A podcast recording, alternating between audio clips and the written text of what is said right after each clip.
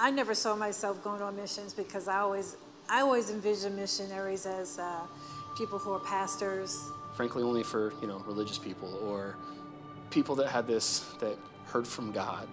Pastors, uh, missionaries, and evangelists, or the chosen one. Uh, but I think the mission is for uh, everyone.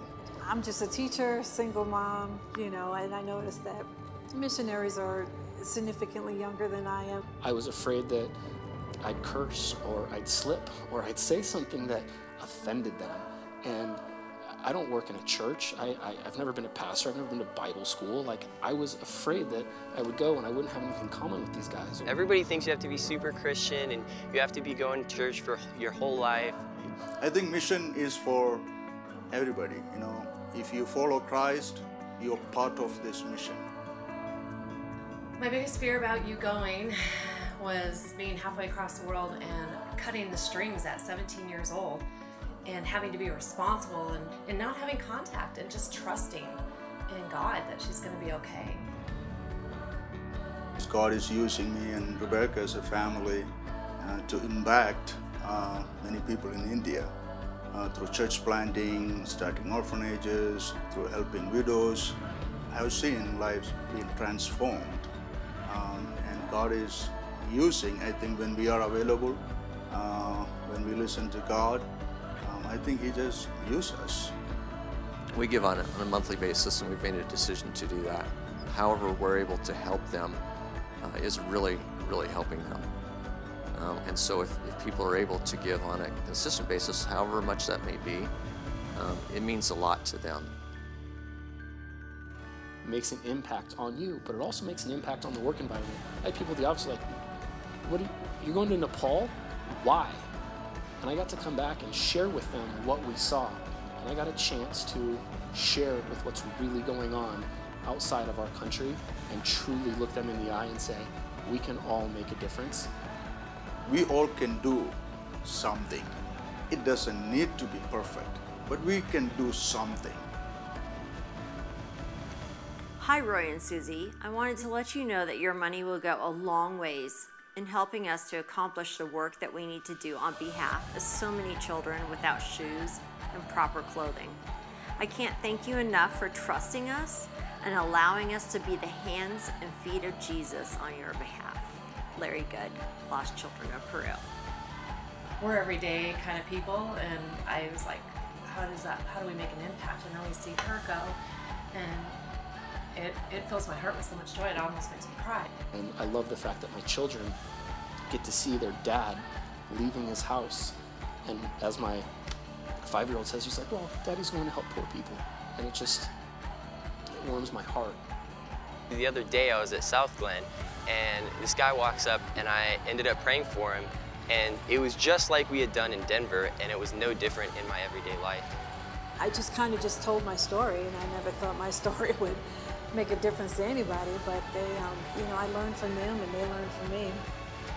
Mission transformed my life. Mission changed my life. But I would say go. Just simply go. It's, you know, try to do it with no preconceived notions and it changes your life.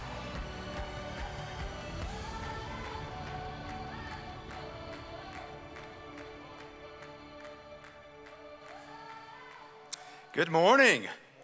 How's everybody doing today?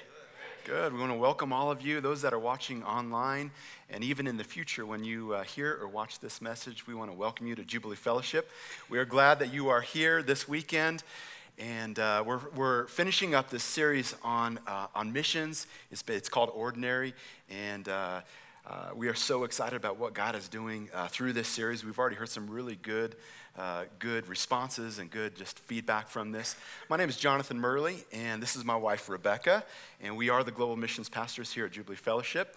And we get the, the pleasure, really, of finishing up this series, uh, but we also get the opportunity to, to teach it together. And you're going to hear from Rebecca in just a few minutes as she, uh, she finishes up the second half of the message. Um, I'll tell you a little story actually last night. Um, we finished up the message, and uh, I got a really beautiful text message from a friend. One text message. She, all night last night, her phone was ding, ding, ding, ding, ding, ding just about how she did. So you're going to enjoy and be blessed by that. She does, she's not going to like that I said that, but it is the truth. Um, I want to thank Pastor John and Paul Childers for the past couple of weeks. They've given, uh, they've given the message. If you missed either one of those messages, you can go back and, uh, and hear those at the, the message archive. And then the song that we have done uh, for the past couple of weeks called Send Me, you can go and download that. It's free. Uh, we put it on our website so you can download that for free and be blessed by that. And that was actually written by uh, Janelle Jackamore and Josh Pruitt. And Janelle is, uh, is in the missions department right now. So we've been doing this series based on Acts 4.13. Let's look at this real quick. It says, The members of the council were amazed when they saw the boldness of Peter and John, for they could see that they were ordinary men with no special training in the scriptures. They also recognized them as men who had been with Jesus. Now, just again, for a little bit of context, this is the same Peter that denied Jesus. Okay? These, uh, these in fact, men, were men that were ordinary men, but they weren't country bumpkin uh, hillbillies, right? They just weren't uh, ordained scholars in the scriptures like it used to be in, in old times, like the Sanhedrin was in this scripture. Uh, we're going to dig into that in just a minute. I wanted to tell you just real quickly about some of the things that we have been a part of this year. God is using this church to impact the nations. It is amazing what God is doing. Uh, we've had about 200 people from our church, from all of our campuses, go on short term mission trips just this year. Uh, just this year to this date, we've had an impact at about 54 countries in this world. That's by going, giving, uh, short term uh, teams that have gone. Uh, you guys have been a part of that. Um, we are on track to actually invest more than a million dollars in 2016 in our local and global missions efforts. So, countries like Nepal, you actually saw that in the video here. China, we actually just had a team that got back on Monday, last Monday, from India.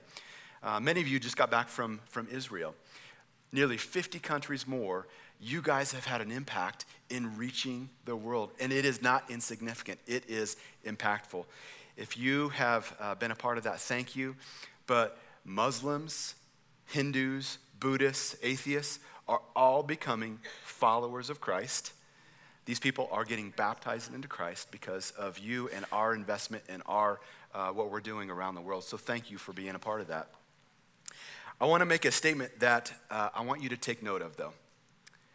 I am really pleased with our progress.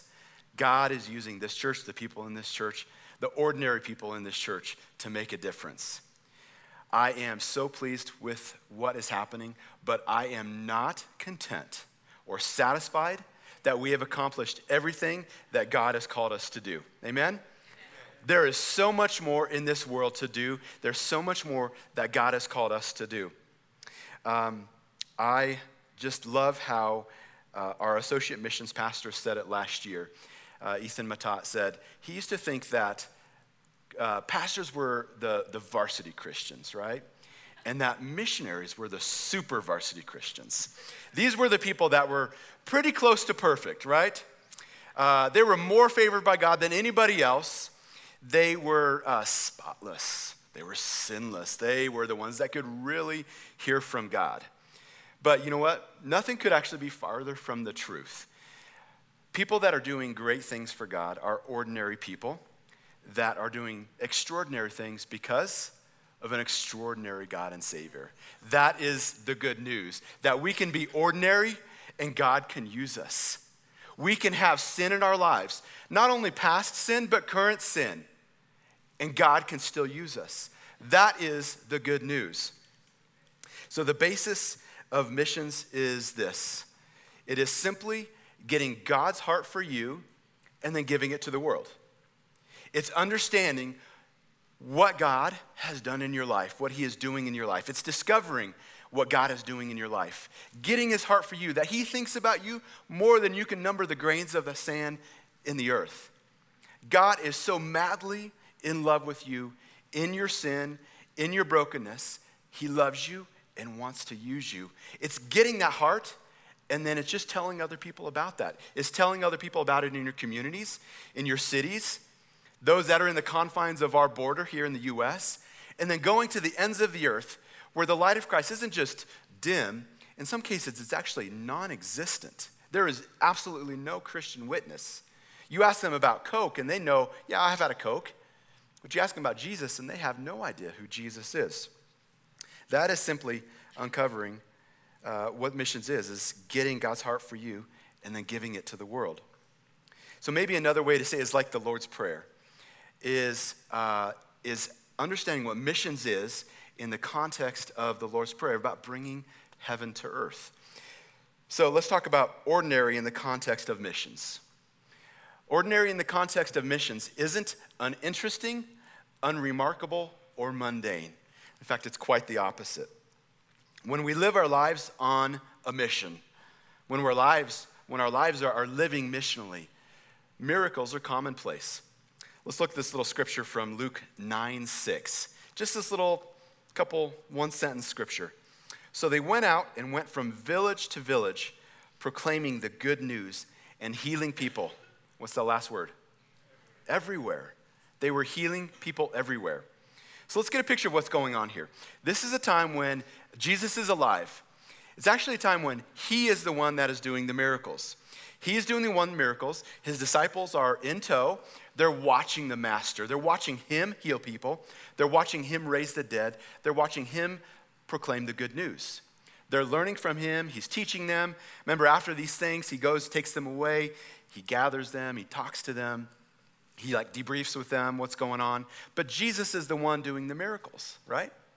And then he gathers the disciples together. And this is what he does. He says, I'm going to give you the authority to do these miracles. I'm going to give you the authority to proclaim the good news. You're going to heal people, you're going to raise the dead. And then he says, You guys, guess what? You're going to go out on a short term mission trip around Israel. So he sends them out. Jesus stays back and he sends the disciples out. And the disciples go from village to village, proclaiming the good news, healing people everywhere they went with Jesus' authority. And then they come back and they share with Jesus Jesus, I was able to pray for somebody and they got healed. It wasn't you, it was me that did this. He gave them the authority to do that. How do I actually know that short term mission trips are biblical? Because Jesus did it. Jesus did it with his disciples. So, but those are like for biblical times, right? We're, we're past that, right? No, we're not actually past that. Miracles still happen today. We actually hear about them and see them on our short term mission trips. We hear about them from our long term missionaries. Guys, just last year, we were on a short term trip to El Salvador, and we were with sixth, seventh, and eighth graders. Right, anybody have sixth, seventh, or eighth graders? I do. You know how squirrely they are, right? You know how like unfocused they are sometimes? Okay, so we're on this mission trip, and these kids see a woman in a wheelchair, and they go, Let's pray for her. Uh, let's do it, guys. Let's pray for her. They prayed for her. She got up out of her wheelchair. She walked up the street and down the street with her hands in the air, praising God because she was healed. Amen. Guys, these are sixth, seventh, and eighth graders. These are kids that did this. Imagine the conversation in the bus going back to where we were staying. They're like, Yeah, we prayed for this lady and she got up.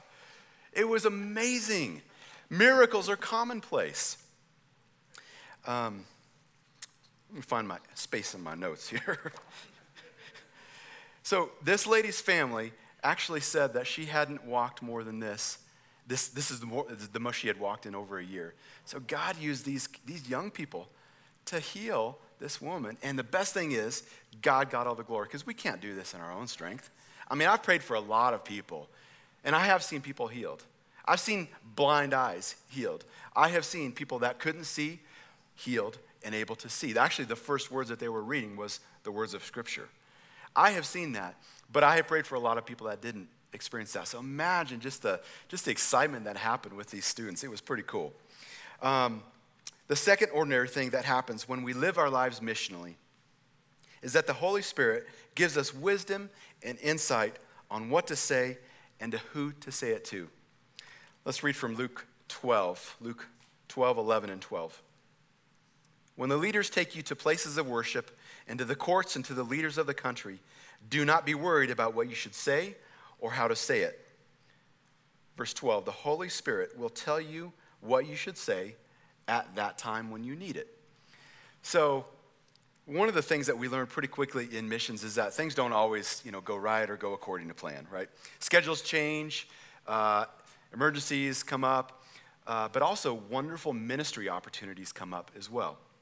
And I remember one time I was in India and I was teaching, and I just had a very rigorous teaching schedule, like nine or 10 days straight, uh, sometimes even two or three times a day. And it was at the end of our trip, and I was actually starting to think about coming home. And then our contact comes up to us and he says, Hey, there is a, a group of young people, of teens, that uh, have gathered together, just an impromptu gathering, and they want you to, to speak to them. Uh, and by the way, it starts in just about five minutes. And so I was like, okay, Lord, I'm here to be a blessing. I'm here to push back darkness in this dark place. So, yes, I will do this. Lord, I need your help, though. I need to know what you want to speak to these young people. So, in the five minutes walking over there, what happened was like this download, like from, from the Matrix, right? You know, you just plug in and, right? Just for God's heart for these young people. And what happened in that service was actually what happened in Luke 12 for me. God gave me, and the Holy Spirit gave me the words to say in the time that I needed it. It was pretty cool. It was pretty cool. So that was in India, but it can happen in Indiana, right? It can happen at the gas station. It can happen at the parking lot. God can give us the words to say if we're listening and if we're open to, to Him, like interrupting our lives sometimes, right? Because I was thinking about my plane ride home. I was thinking about seeing my wife and uh, seeing my kids and, and just actually getting a good night's sleep and eating kind of an American meal. I actually love Indian food, but I was just thinking about home.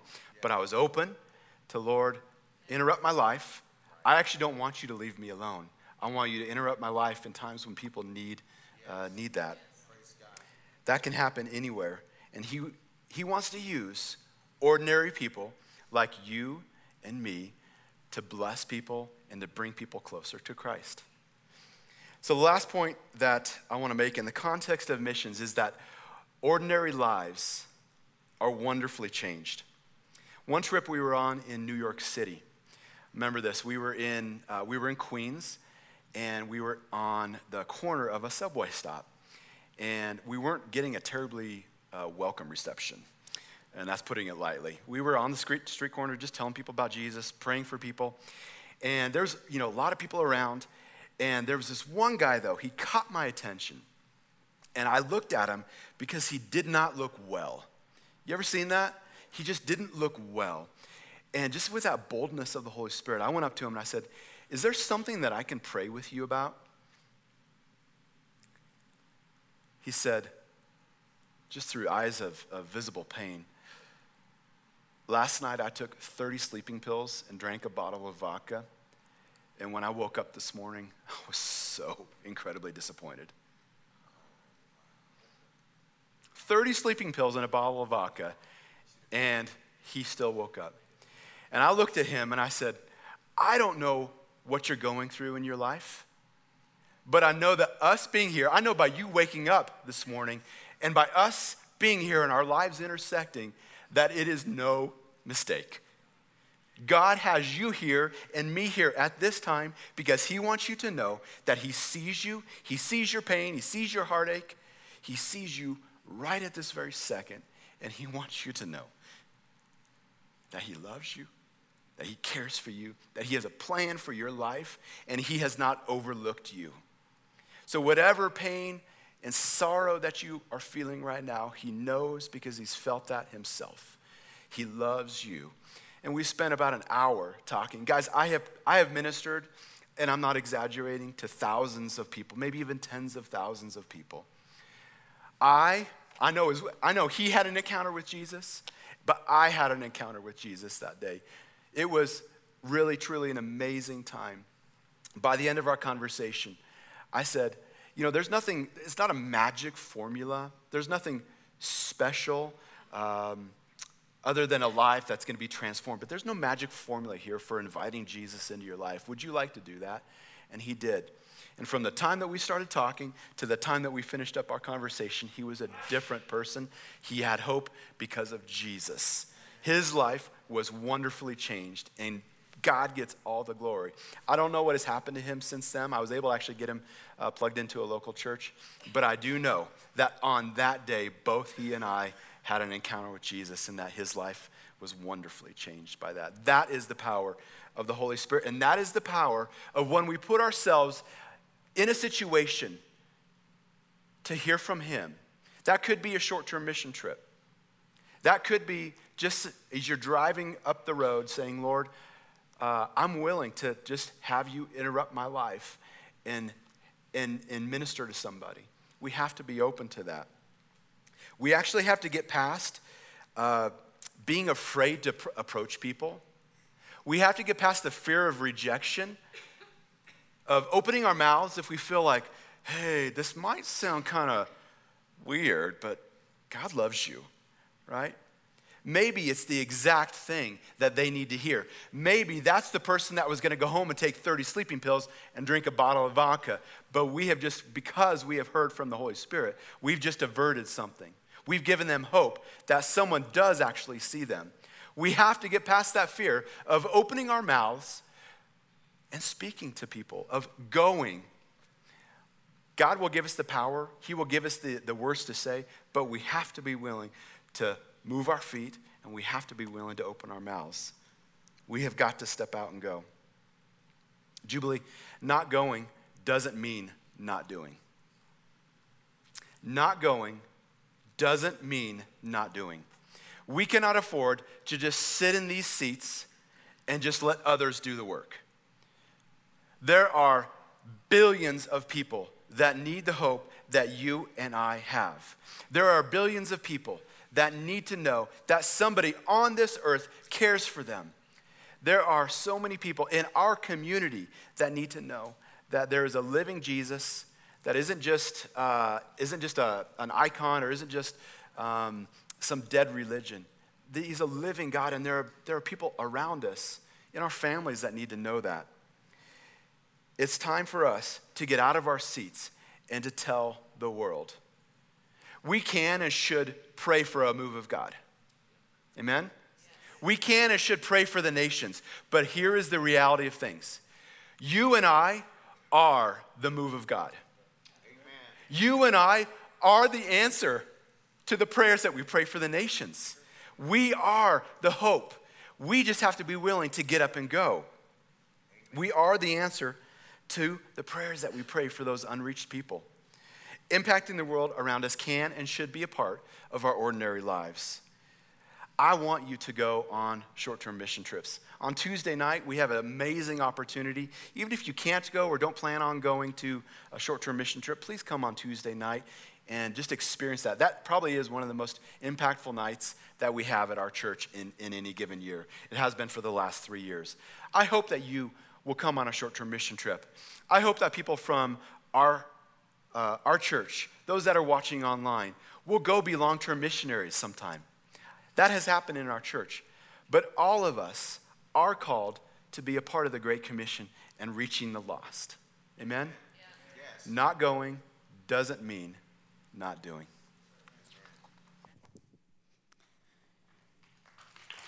Yeah. Okay, so church, if not going does not mean not doing, then what keeps us from doing? Let's take a look at point number two on your notes, and that says myths that keep us from fulfilling the Great Commission. And I'd like to start by reading one of the key foundational verses for missions, all, uh, often known as the Great Commission. It's in Matthew 28, verses 18 through 20. This is Jesus addressing the 11 remaining disciples, and they're on a mountain in Galilee, and this is after his resurrection. So let's start with verse 18. And all authority in heaven and on earth has been given to me. Therefore, go and make disciples of all nations, baptizing them in the name of the Father, and of the Son, and of the Holy Spirit, and teaching them to obey everything I have commanded you. And surely I am with you always, even to the very end of the age. Now, as I read Jesus' words, I just wonder what were these ordinary disciples thinking? First of all, here's Jesus and all of his glory, power, and authority. And he's laying out this big picture, global plan to go reach the world, to start the church, and to make more and more disciples. And then he says, Guess what, guys? I pick you, I choose you. Now, for me, I just wonder in my humanity, how would I have processed Jesus addressing me? I might have thought, okay, Jesus, you want me to go to what? You want me to leave the comforts of my home, what I know is familiar to me, and you want me to go into a foreign land to teach foreign people who, by the way, just very might want to kill me, take my life for telling them about you. That's what you want me to go do? But, Jesus, do you not remember that not that long ago, when it really came down to it, when you needed me the most, I actually denied you more than one time. I walked away from you, acted like I'd never spent any time with you, and in my eyes, I had failed you. Now, church, when I was preparing for this message, I actually remember the first time that I heard the Great Commission being taught, much like I'm teaching to you guys in this weekend about missions. And I heard the word of God while I heard someone saying, Missions is for you. You need to go into all the world. You're a disciple of Christ. Somehow that go ye therefore verse, it did not apply to me. You see, I had plenty of excuses and reasons why. I had grown up in a spiritually divided home. Uh, my mother was a Christian. She was very strong in her faith. She's the one that took me to church. Uh, conversely, my father didn't want to go to church, didn't want anything to do with God, and at many times mocked my mom.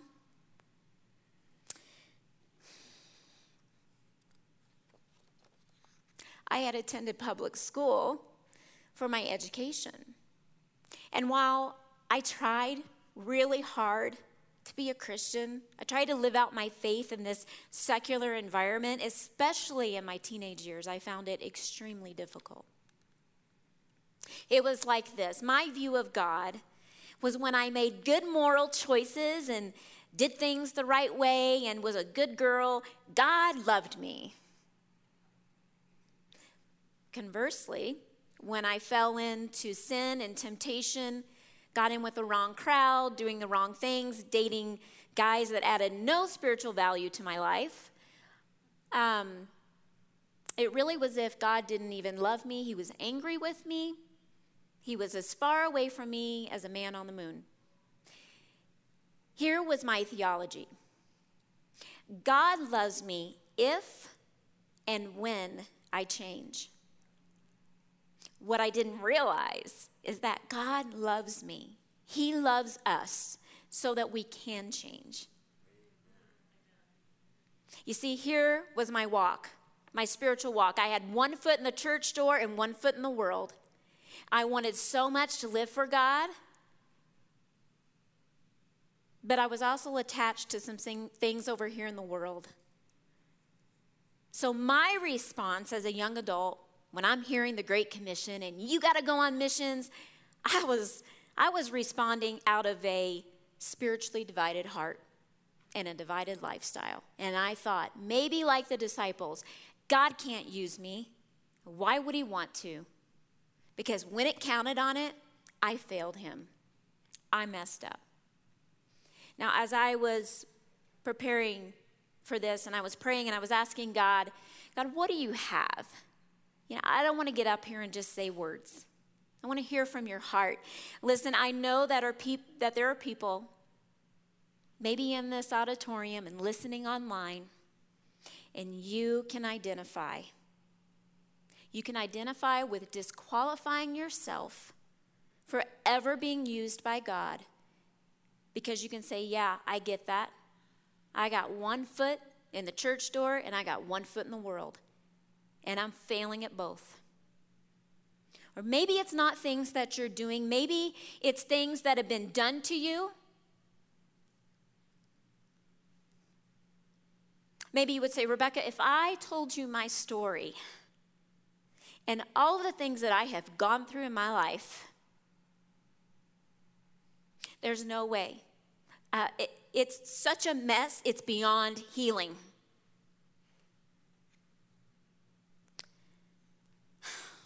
Here's the truth much like I needed to hear, God wants you to know that He loves you. He cares for you. I don't have the answers for you today, but I know who does.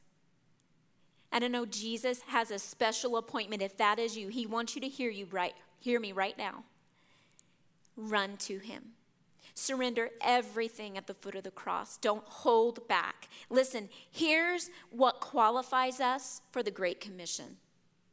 It is God's grace. It is His mercy. It's for His forgiveness, His unfailing love. I know that I know that God changed my life. That's what qualifies me telling you that today. It's not a title, it's not a position, it's about what He's done for me. And I want you to hear so strongly, He wants to do that for you. He wants to take whatever mistakes, past things that you've done, regrets that you have, give it to Him. Listen, church, here's, here's what we get to do. When we have experienced the grace and the mercy and the forgiveness of Jesus, how can we not then go out into this world and say, Here I am, God, send me? That's the basis of missions and the Great Commission, telling what He's done for you. Look what Jesus did. He set me free and giving that to the world. Now, you see, I had bought into two mindsets. Number one, missions is optional, and it certainly didn't apply to me. And number two, only extraordinary people need apply. Anybody ever feel like that? Church, I'm going to say something in love, and it's not because we're your missions pastors and we want to fill up these trips, but listen. Somehow in the church, we have slid missions into this optional, independent, almost like an elective type category that we might decide to join up with or not. I mean, it really doesn't affect my Christianity. And no, when you receive Jesus, you're guaranteed you're going to heaven, you have a relationship with Him. But let me tell you something how's your spiritual life? When you join up with missions, your spiritual walk with God isn't dull, it isn't uninteresting, it isn't mundane, and it isn't boring. There is life in saying, I get to do this. Matthew 28, the Great Commission, it applies to all believers. But maybe somehow we've made missions optional because we don't see ourselves, as Jonathan said, as those varsity and super varsity Christians. Maybe we think, well, that's for the ones who've read the Bible cover to cover multiple times, have scriptures memorized. That's for my pastors, leaders, those missionaries who had a awe-inspiring mountaintop experience with Jesus, that's for them. Has nothing to do with me. Here's reality, church.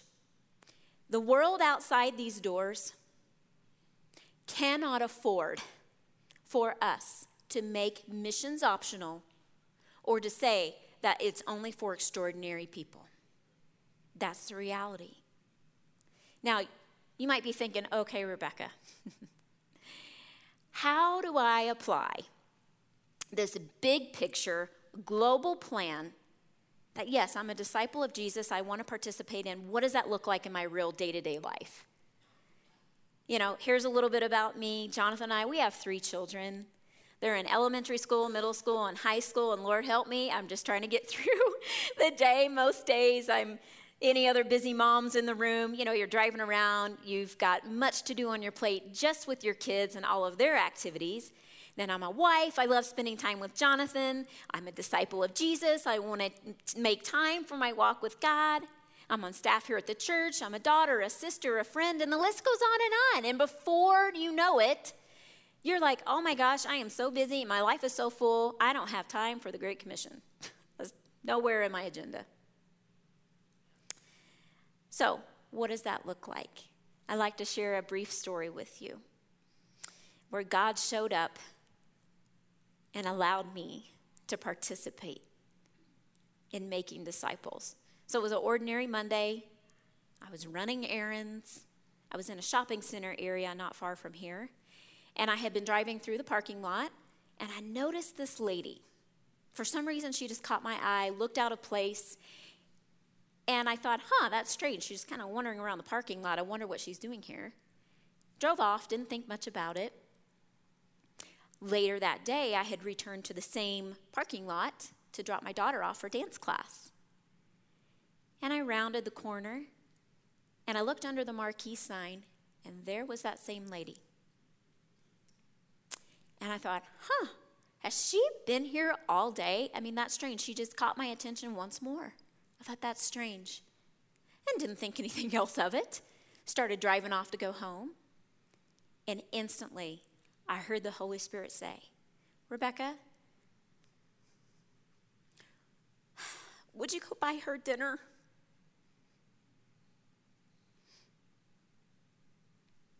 Now, here was my super varsity, spiritual, pastoral response. I said, Nope, I don't want to do that because in 15 minutes, my favorite reality TV show comes on and it's the finale, and I really want to figure out who this girl chooses to be her husband. Like, it's where were my priorities? I, hey, I'm just keeping it real, okay? Okay, I wanted to put my PJs on, get comfortable, being a long day. It was a Monday after all. God, in His grace, was like, Yeah, that's great. Would you please go buy her dinner? And uh, as Marcus was sharing earlier, I said, Okay, God, not my will, but yours be done. He's like, There's McDonald's right up the street. And the whole time, if I'm being honest with you, I'm processing what if she doesn't like McDonald's? What if I order, I don't know, she want a number one, a number two, a number three? I have no idea. She like Coke girl, Diet Coke? I have no idea. Maybe she's not even going to be there anymore in the parking lot, and I'm going to go through all this trouble getting out of my car, right? You know, went through the drive through. You know. So I go through the drive through, like, give me a number one and a Coke, and I go back, and she's still there. And I get out of my car, food in hand, and I walk up to her. I'm like, God, I thank you that you're with me. And I said, Hi. And she says, Hello.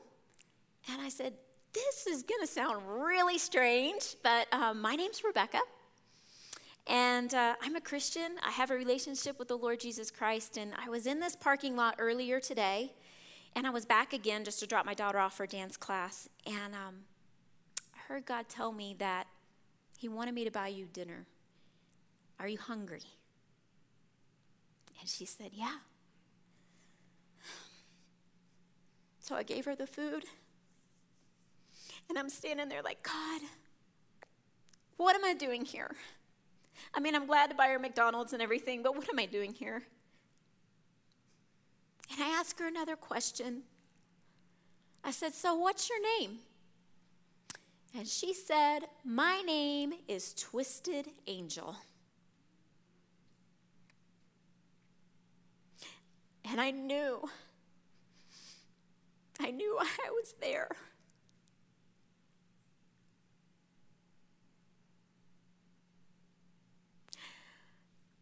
God wanted me, He brought an opportunity to me to share His love. He said, Tell her that's not her name. That's not what I call her. It's not how I see her. It's not that she goes overlooked or undervalued by me. Tell her I notice her.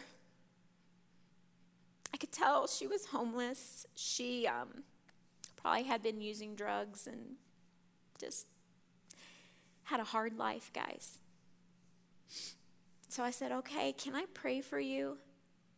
She said, Yeah. Well, what do you pray for somebody like that? And I just said, God, well, what do you want me to say? Well, what would you pray if that was you? What would you pray if that was someone you loved?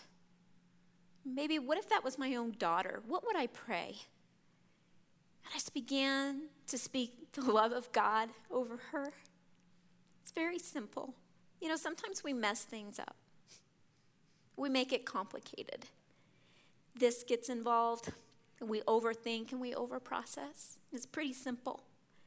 Folks, changing the world, doing the Great Commission, it does not require a special degree. It does not require a special title. Here's what it requires Are we willing to say yes to Jesus? Are we willing to lay down our will and say, Not my will, but yours be done? I got a question for us as we wrap up. How would our world look different if those of us who call ourselves Christians and we come in here week in and week out and we get wonderful teaching and worship and all of that stuff. What's that for? What do we do Monday through Friday? And I'm not trying to put guilt on anyone, trust me. This is not about a task and it's not about performance. This is about what do we do with our lives when we say we're disciples of Jesus? How would our world look different? How many twisted angels would God bring to us, would we encounter to say, that's not who you are? How would our world change? Church, I want to close with the scripture, Romans 10 14. But how can they call on him to save them unless they believe in him? And how can they believe in him if they have never heard about him? How can they hear about him unless someone tells them? Let's close in prayer. Father God, we just surrender our hearts, we surrender our lives to you right now.